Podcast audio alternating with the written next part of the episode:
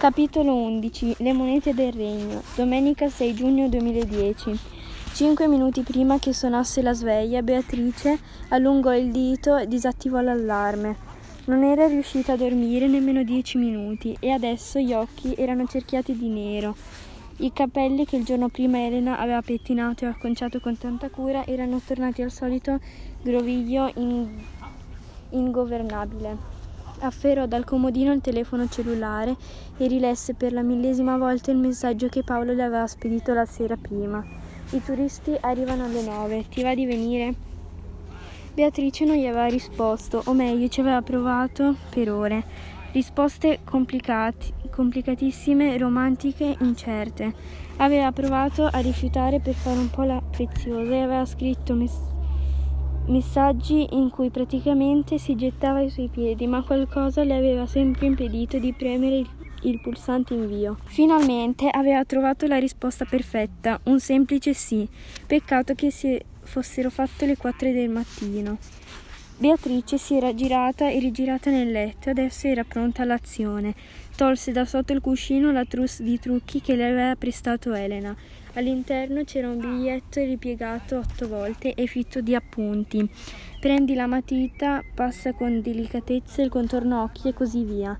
La ragazza si rifugiò nel bagno e seguì con calma le istruzioni dell'amica, impiastricciandosi la faccia con il fardo ricorrendo al glitter e all'eyeliner, al mascara e ad altre meraviglie che fino al pomeriggio precedente non aveva mai sentito nominare. Alla fine si riguardò allo specchio. Il risultato non era proprio perfetto, ma Beatrice aveva ripreso a sembrare la sua sorella maggiore. Sorrise guardandosi allo specchio. Paolo, sono così bella che non avrai scampo.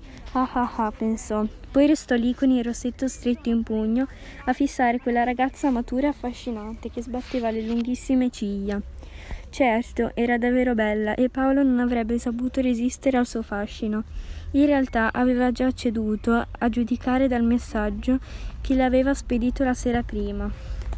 Ma ammesso che, qual- che quello si potesse chiamare amore, di chi si era innamorato il ragazzo, di lei, Beatrice, o di quella strana ragazza più bella che appariva allo specchio, la mamma ripeteva sempre che per truccarsi Beatrice avrebbe dovuto aspettare almeno i 14 anni, che non bisognava avere fretta di crescere. Lei non le aveva mai dato molta retta. Primo perché si, era, perché si sentiva già grande e secondo perché l'idea di mettersi l'ombretto non le era mai passata per la testa. Ora però capiva qualcosa di più. Aveva visto l'effetto not- notevole notevole su Paolo e sui suoi amici e adesso si ritrovava in bagno all'alba di domenica mattina pronta a uscire di casa conciata in quel modo. Devi scegliere, mormorò a se stessa. Lascia che Paolo si innamori della sorella finta di Beatrice oppure torna in te e rinuncia a lui. Le tornò in mente una scena di squadra scientifica Tiger. La dottoressa Carly aveva litigato con il fidanzato e lui l'aveva lasciata. La donna in lacrime aveva deciso di andare avanti con la sua vita perché l'importante è sempre essere se stessi, sussurrò Beatrice. Sì, in tv la sua eroina aveva detto così ma Beatrice cominciava a capire che c'era una differenza abissale tra il suo telefilm preferito e la realtà. Quando era se stessa, la Carly era decisa e super affascinante e soprattutto non, ris- non rischiava di commettere un errore e perdere Paolo per sempre. Però io e lui resteremo comunque amici e sarà amico mio, non di quell'altra che nemmeno esiste. Eh, ma che fai? strillò sua madre che aspettava fuori dalla porta del bagno. Parli da sola? Sì, scusa, ho quasi, fini- ho quasi fatto, esco subito. La ragazza aveva preso la sua decisione. Aprì il rubinetto, l'acqua cominciò a scorrere rovesciandole fra le dita migliaia di perle d'argento.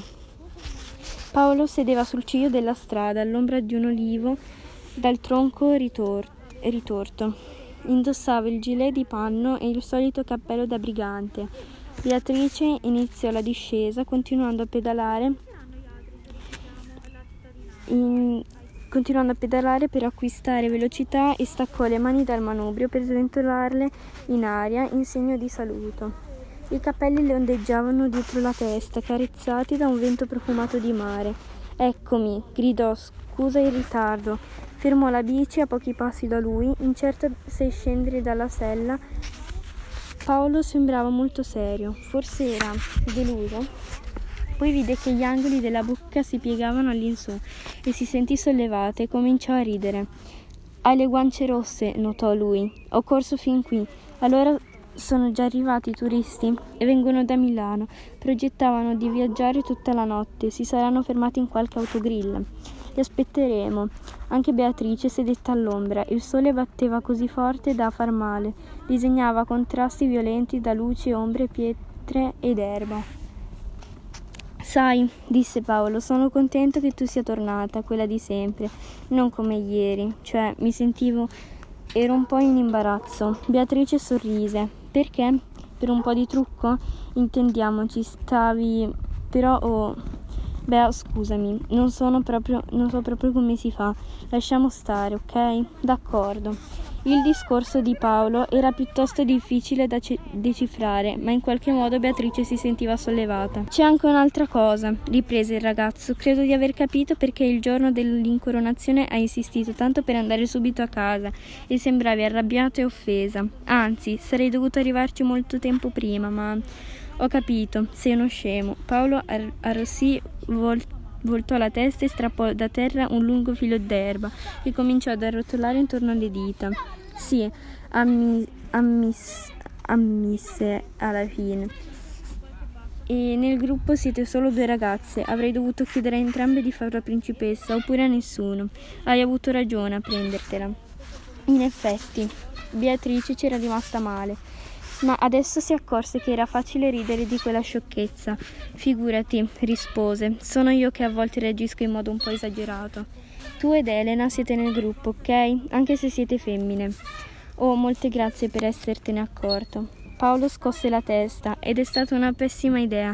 Elena sembra scocciata di fare la principessa e da ieri che ce la sta mettendo tutta per diventare ministro di ogni cosa. E tu?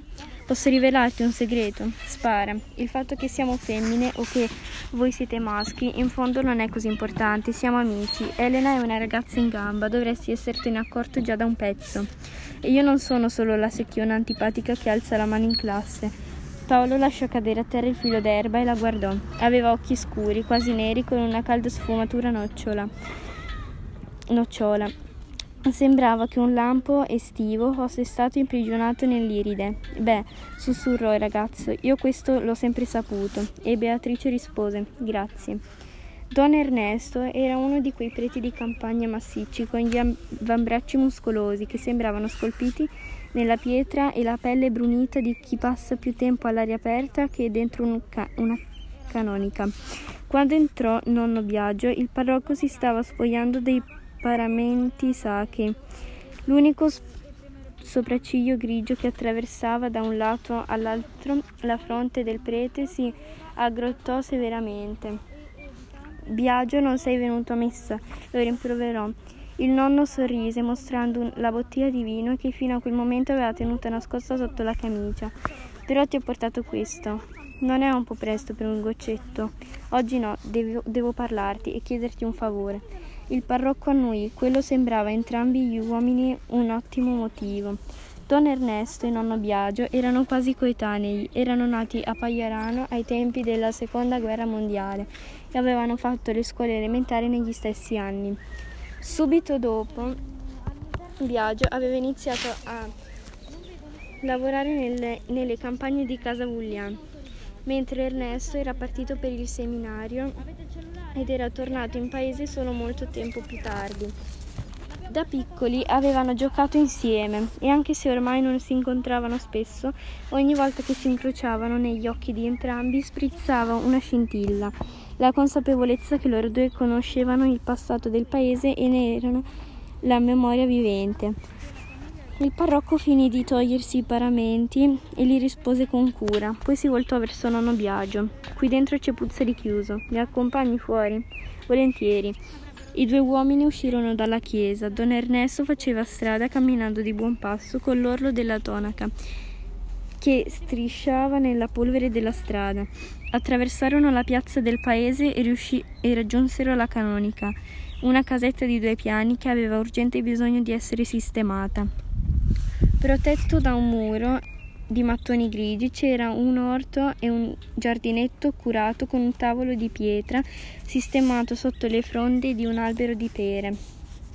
Nonno Biagio si sedette lì, sbirciando le piante di pomodoro e i fiori che la perpetua di don Ernesto coltivava con cura quasi man- maniacale. Il prete ritornò dopo qualche minuto reggendo due bicchieri di vetro con, una, con un'unica mano callosa. callosa. Sempre in silenzio, nonno Biagio strappò la bottiglia di vino sul bordo scheggiato del tavolo, verso una dose abbondante versò una dose abbondante a entrambi e per buona misura si accese una delle sue sigarette. Don Ernesto alzò il bicchiere verso di lui e bevve un lungo sorso. È buono, disse. Certo che è buono, rispose Biagio, offeso. Lo faccio io. Il vino era di un rosso così scuro da sembrare nero e aveva già macchiato l'orlo del bicchiere.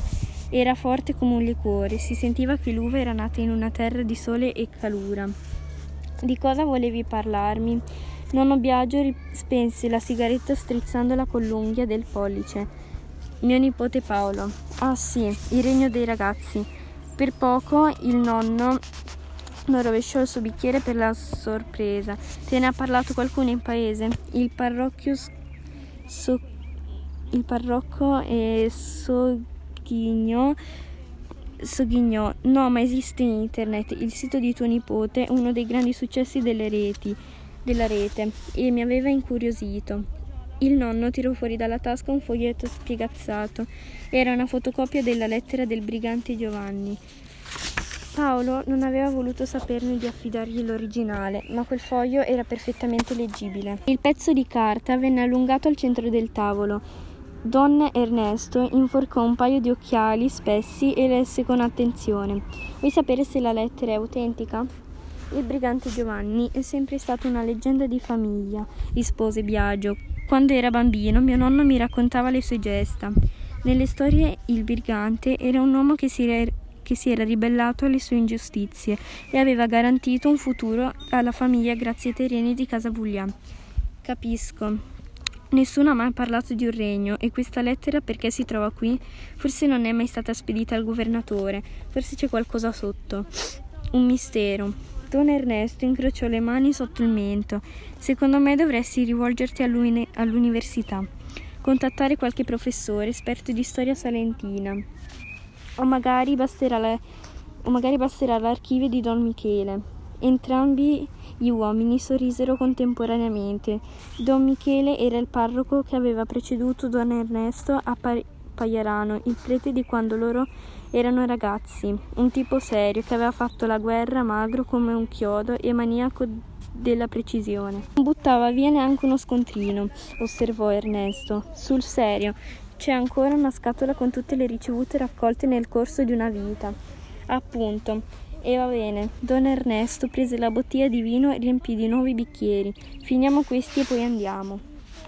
Verso le 10 del mattino arrivarono due grosse mono, monovolume targate Milano con il parabrezza incrostato di moscerini. Le auto rallentarono e si fermarono accanto a Paolo e a Beatrice. A bordo c'erano papà con gli occhiali pesti di stanchezza e la barba non fatta, mamma, mamme sepolte dalla, dalle cartine geografiche, ragazzi con l'aria acciacata di chi ha dormito rannicchiato sui sedili posteriori. La prima monovolume abbassò il finestrino e Paolo sentì lo sbuffo gelido dell'aria condizionata all'interno. Scusate, domandò la signora. Parlava con un buffo accento del nord. Sapete indicarci dove si trova Casa Vuglia? Intende dire Casa Vuglia? rispose Paolo con un sorriso. È proprio qui, vi stiamo aspettando. Vi stavamo aspettando. Uno dei ragazzi si sporse dal sedile posteriore. Mamma, esclamò, lui è Re Paolo, ti ho mostrato le foto. Doveva avere più, me- più, o meno l'età di Luca, il fratellino di Antonio. Accanto a lui c'era una ragazza più grande con le cuffie nelle orecchie. Paolo fece un cenno a Beatrice. Lei tolse di, di tasca una serie di cartoncini colorati. La signora sul sedile del passeggero li afferrò con aria incerta. Sono i visti d'ingresso spiegò Paolo. Il vialetto segna il confine del libero regno dei ragazzi. Più tardi vi scatteremo una foto e prepareremo i passaporti. La ragazza con le cuffie spense il suo iPod e guardò la scena, poi fissò Paolo. Aveva un bel sorriso. Fate sul serio allora, mentre leggevo il vostro sito internet avevo sempre paura che fosse solo uno scherzo. Nessuno scherzo, anzi, se voi due volete scendere dall'auto e seguirci, vi mostriamo subito la reggia. Non aspettatevi niente di epico, però, è solo una paiara. In men che non si dica, dalle auto scesero cinque ragazzi. La tipa con le cuffie si chiamava Nadia, suo fratello Simone. Poi c'erano Andrea, Filippo e Caterina. Parlavano tutti come se stessero cantando con le vocali aperte e un po' stras- strascicate. Paolo li guidò attraverso i campi, mostrando gli alberi e raccontando loro del regno. Nadia gli sembrava una ragazza a posto, non gli aveva nemmeno chiesto quanto erano lontani dalla spiaggia e non aveva tirato su con il naso quando lui aveva spiegato che da quelle parti potevano dimenticarsi la sabbia, al massimo c'erano vento e scogli fondali da esplorare. Paolo si sentiva emozionato e un po' nervoso. Era stato facile chiamare a raccolte i compagni di scuola e gli altri ragazzi del paese ed era stato ancora più facile organizzare il sito internet. Bastava aprire le email e cliccare su qualche pulsante. Ogni sera passava ora a leggere tutti i messaggi che gli arrivavano e gli facevano piacere, ma erano solo lettere su uno schermo. Non c'erano facce, labbra che si socchiudevano, sopracciglia che si alzavano di voce e sorrisi e sguardi. I turisti erano le prime persone vere che volevano partecipare al regno, solo perché ne avevano sentito parlare, ma non conoscevano Casa Vullian e non conoscevano lui e magari si erano fatti un'idea completamente diversa. Paolo aveva paura di, deluder, di deluderli. Era il re, ma si sarebbe dimostrato all'altezza. Come mai siete arrivati così presto? esordì tanto per rompere il ghiaccio. Cioè, in Lombardia le scuole sono già finite? Noi dobbiamo aspettare ancora un po'. Quest'anno i nostri genitori dovranno lavorare tutta l'estate, rispose la ragazza. Potevano prendere le ferie solo adesso. Così hanno convinto il preside a lasciarci saltare gli ultimi giorni di scuola. Guarda, la interruppe Beatrice prote- protendendo un dito. Alla pagliara c'è già qualcuno. Sembra Elena. Lei è una nostra amica, cominciò a raccontare Paolo a beneficio, a beneficio di Nadia, ma la ragazza lo bloccò subito. La principessa, certo, ho visto la sua foto. Andiamo a conoscerla. Elena aveva con sé un borsone da spiaggia di tela grossa. Paolo le presentò i nuovi arrivati. La ragazza strinse le mani a tutti e per un po' restarono a chiacchierare all'ombra dei carrubi. Discussero di come si trascorrevano i pomeriggi a Milano e in Salento. Decisero che i genitori erano sempre troppo eh, severi per motivi imperscu- imperscrutabili. Paolo mostrò ai turisti l'interno della pagliara e, li- e il manifesto che le leggi le camp- che campeggiava su, un pare- su una parete. Wow! esclamò Nadia alla fine. Avete messo su una bella struttura. In realtà manca ancora una cosa, rispose Elena con un sorriso. Afferrò il borsone che aveva lasciato all'ingresso della pagliara e finalmente lo aprì. Paolo allungò la testa per sbirciare, ma vide solo una serie di dischetti chiari. Riflettete, disse lei sedendosi a gambe incrociate sull'erba. Cosa succede quando andate in un altro stato? Oltrepassiamo il confine, mormorò Paolo e una guardia ci controlla i documenti, osservò Beatrice. Altro? Nadia schioccò le dita. Se non siamo in Europa bisogna cambiare gli euro con qualche altro tipo di moneta. Esatto, confermò Elena soddisfatta. Ogni Stato ha le sue monete e io ho pensato a, quello, a quelle del libero regno. Cominciò a frugare nella borsa e ne tirò fuori una manciata di dischetti che distribuì in giro. Paolo li osservò con attenzione. Erano duri e leggeri color grigio chiaro e occupavano quasi tutto il palmo della mano. Su un lato in rilievo c'era l'immaginazione, c'era l'immagine stilizzata di una pagliara e un albero d'olivo. Sull'altro lato c'era un cappello da brigante e la scritta tutto intorno Libero regno dei ragazzi 2010. Paolo era sbigottito. Elena non sapeva che fossi Elena, non sapevo che fossi un artista. È davvero una moneta stupenda, commentò Beatrice. Come ci sei riuscita? La ragazza arrossì e si strinse nella, nelle spalle. In realtà ho fatto diversi tentativi. All'inizio volevo fondere del metallo, ma dopo qualche ricerca mi sono resa conto che era troppo complicato. Allora ho pensato di fare delle monete di cioccolato. Simone, il fratellino di Nadia, a quelle parole fece un sorriso a 40 denti. Ma con questo caldo la cioccolata si scioglie subito.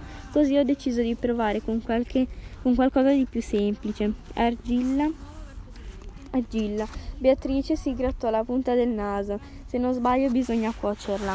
Infatti, ho scelto di usare la creta sintetica che si secca all'aria senza bisogno di calore.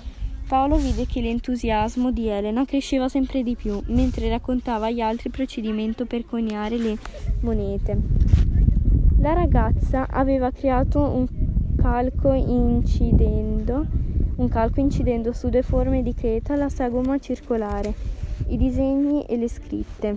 Quando l'argilla si era seccata, aveva rivestito il tutto con della pellicola trasparente e poi aveva iniziato a punzonare le monete inserendo dei dischetti di creta nel calco, premendoli bene e lasciandoli asciugare. Mentre parlava, Elena aveva tolto dalla borsa tutto il suo armamentario, compresa della nuova creta da, spa- da plasmare. Fantastico! esclamò Nadia alla fine. Mi faresti provare? Certo, rispose Elena. Speravo proprio che me lo chiedessi, perché dobbiamo prepararne parecchie. Poi potremmo organizzare un banchetto di cambio davanti alla masseria. Ogni moneta avrà il valore di un euro. Quando qualcuno lascerà il regno potrà restituirci la nostra valuta e noi gli ridaremo i suoi soldi. Grande idea, disse Beatrice. Paolo invece restò in silenzio. Non aveva mai sospettato che Elena fosse un vero genio. Prometteva di essere una giornata lunghissima. Casa Vuglia iniziò a riempirsi e per la signora Maria non ci fu più un, un, attimo, liber, un attimo, libero. I turisti scaricarono i bagagli e montarono le tende de, nello spiazzo sul retro della masseria. Poi arrivò la gente del paese ragazzi e genitori che volevano dare una mano. L'area campeggio di Casa Vuglia era in realtà piuttosto spoglia, occorreva preparare dei bagni di fortuna e c'era bisogno di predisporre le, la rete elettrica e l'acqua corrente e c'è un sacco di altre cose, e un sacco di altre cose. Tutti quei ragazzi con i fazzoletti gialli erano pieni di entusiasmo e la signora Maria si rese conto che la loro grinta era contagiosa. Anche lei si lasciò trasportare dal vortice, preparò spremuta e panini per chi lavorava per chi lavorava, si mise a trafficare con i cavi elettrici e i tubi dell'acqua, portò le due famiglie arrivate da Milano a visitare i dintorni. Ormai esausta, iniziò ad, app- ad approntare un pergolato provvi- provvisorio che avrebbe riparato le tende dei turisti dal feroce caldo estivo. Scusateci, ripeté Maria per l'ennesima volta, una delle signore milanesi, verso una delle signore milanesi. Come vi abbiamo detto per telefono, in questo periodo casa nostra è un po' sottosopra. Ma sì, figurati, l'agenzia ce ne aveva parlato. Il tempo di picchiettare la tenda e l'aiutiamo anche noi. Durante l'estate a casa Vuglia c'erano sempre stati turisti venuti per trascorrere qualche settimana al mare. Maria però non aveva mai visto delle persone così allegre e piene di entusiasmo, nonostante, nonostante i piccoli contrattempi. Si domandò se anche, si, di, si domandò se anche quello non fosse uno dei miracoli del libero regno. Sentì il rumore di un motore che si fermava dal lato opposto della casa e udì lo stridio dei freni. Deve essere mio marito, spiegò. È andato in paese con il furgoncino. Doveva avvertire subito Giovanni di sistemare l'impianto idraulico e controllare che la doccia esterna funzionasse e magari portare fuori dei tavoli e delle sedie per gli ospiti.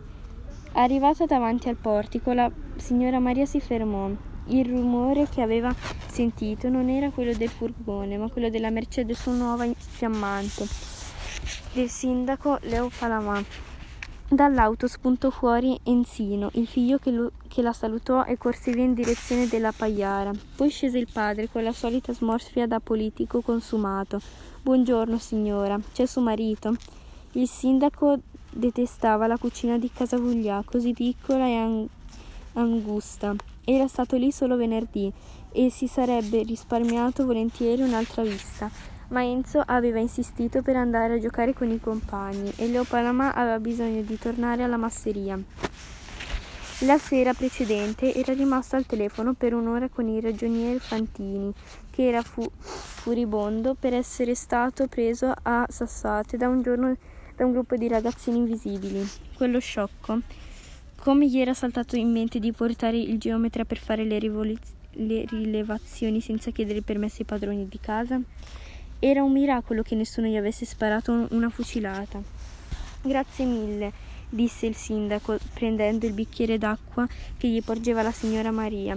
Ne beve un sorso, emettendo un grosso sospiro di soddisfazione e accavallò le gambe cercando una posizione comoda sullo sgabello. Quando tornerà Giovanni? Più tardi, ma può dire a me, se vuole. Ovvio che Palamà non aveva nessuna intenzione di parlare con lei. Le donne erano le persone meno adatte nel mondo per trattare di affari. Si guardavano con quegli occhi, con quei loro occhi femminili e quel loro atteggiamento femminile indag- indagatore e curioso e a Palamà si bloccavano le parole, come sua moglie annuncia, sempre pronta a criticare e mettere i bastoni tra le ruote. Il sindaco aveva dovuto aspettare che se ne andasse nel Mar Rosso con le amiche per poter agitare per poter agire indisturbato. Non è niente di importante. Per caso riguarda l'offerta che ci ha fatto per comprare casa Vullian? Leo Panama si alzò in piedi e fece un sorriso untuoso. In fondo era venuto alla Massiglia per un motivo preciso, incontrare il papà di Paolo e, a- e assestargli un duro colpo.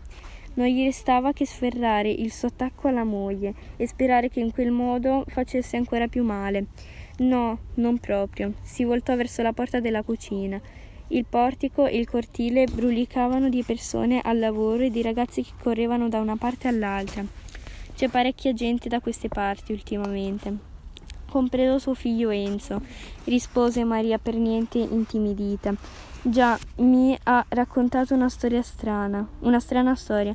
Dice che Casa Vuglia è un territorio indipendente e un regno e cose simili.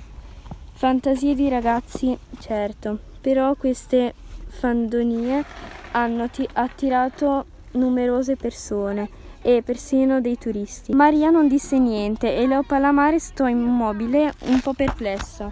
Si era aspettato a quel punto che la donna ribattesse, preoccupata che sì, certo, erano solo fantasie. La signora Maria avrebbe dovuto confermargli che Casa Guglia non era uno stato separato e autonomo quindi rientrava nel municipio di Pagliarano, di cui, le, di cui lui era il sindaco e il padrone assoluto. Invece quella donnetta non erreta, erretrava da un passo e lo guardava con aria di sfida. Parecchi turisti, continuò Palamà. L'agenzia dei fratelli Paradiso mi ha detto che a luglio verrà qui una ventina di famiglie da tutta Italia. Un bel risultato, vero? Maria si sistemò i gomiti contro i fianchi e inclinò la testa. Cosa intende dire, sindaco? Abbiamo sempre pagato le tasse e siamo in regola. Potete affittare gli appartamenti per l'estate, confermò il sindaco, ma non avete i permessi per aprire un agriturismo e nemmeno un campeggio. All'interno della cucina calò un bel silenzio compatto e imbarazzato. Il tipo di silenzio che Leo Palamà preferiva quando andava a suo vantaggio. Dipende, ribatté Maria. Come lei ha detto prima, Casa Vuglia è un territorio indipendente, una nazione autonoma, perciò non ci servono i permessi che tra l'altro da anni lei si rifiuta di darci. Leo Palamà diventò serio, era il momento di dimostrare un po' di muscoli. Pensa che sia tutto uno scherzo, signora? Lei dovrebbe saper distinguere i giochi dei nostri figli dalla realtà. Non basta svegliarsi una mattina per diventare re, siete soggetti alle leggi e io sono il vostro sindaco. Vi lascio tempo fino a domani mattina per spostare i turisti da un'altra parte e mandare via tutta la gente che gironzola da queste parti. Co- come? Altrimenti dovrò agire. Qui avete messo un, su un campeggio abusivo e forse addirittura un centro ricre- ricreativo abusivo, visto che ci sono molti minorenni lasciati a se stessi, senza la sorveglianza di educatori specializzati. Domani tornerò e non sarò da solo. Vi conviene sgomberare e accettare la mia generosa offerta di acquisto di casa Vuglia, altrimenti sarà peggio per voi. Il sindaco si calcò in testa il cappello e se ne andò senza voltarsi.